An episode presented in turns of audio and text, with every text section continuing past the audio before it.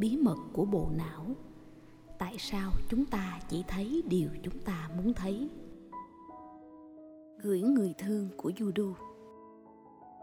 Một người phát hiện ra bộ gậy đánh golf mới mua của anh ta để trong gara đã bị mất trộm. Anh ta đặt ra nhiều giả thiết nghi vấn trong đầu. Trong số đó, cậu bé nhà bên cạnh là nghi phạm có nhiều khả năng nhất người đàn ông bí mật theo dõi cậu bé và những điều trông thấy càng khẳng định nghi ngờ của anh ta. Dáng vẻ cậu bé trông rất giống một tên trộm. Cách cậu bước đi, lưng khom, vai rút lại như kẻ trộm. Giọng nói của cậu hàm chứa sự lo lắng, giống như người mắc lỗi. Ánh mắt cậu liến láu như tên trộm ưa liếc nhìn xung quanh.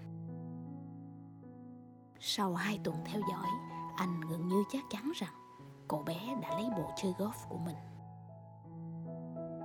Rồi một chiều nọ, anh rể của anh ta gọi điện đến với giọng vui vẻ và nói, này cậu em, tôi quên không bảo cậu. Tôi mượn bộ đánh golf của cậu đấy. Cậu có cần lấy lại ngay không? Sáng hôm sau, người đàn ông nhìn theo cậu bé khi cậu ra khỏi nhà. Anh nhận thấy điều khác thường. Dáng vẻ cậu không còn giống tên ăn trộm nữa.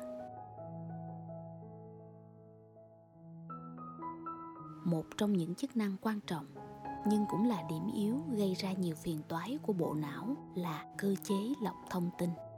Mỗi giây, có hàng trăm tỷ bit thông tin đi vào não của bạn. Nếu không lọc, bạn có thể chết ngay tại chỗ. Nhưng vấn đề là, não sẽ lọc phần lớn thông tin và chỉ cho đi vào một lượng nhỏ thông tin liên quan đến điều chúng ta quan tâm, điều chúng ta lo lắng hay sợ hãi. Chính vì điều này nó hình thành nên một đặc điểm là nếu chúng ta đã có những định kiến về ai hay điều gì đó, thì chúng ta chỉ nhìn thấy các thông tin liên quan phục vụ cho điều đó mà thôi. Mặt khác não cũng có chức năng tự làm đầy thông tin.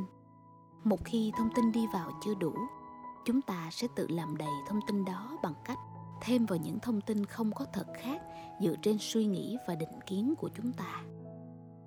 Ông bà ta hay nói thương nhau củ ấu cũng tròn, ghét nhau quả bồ hòn cũng méo, là vì vậy.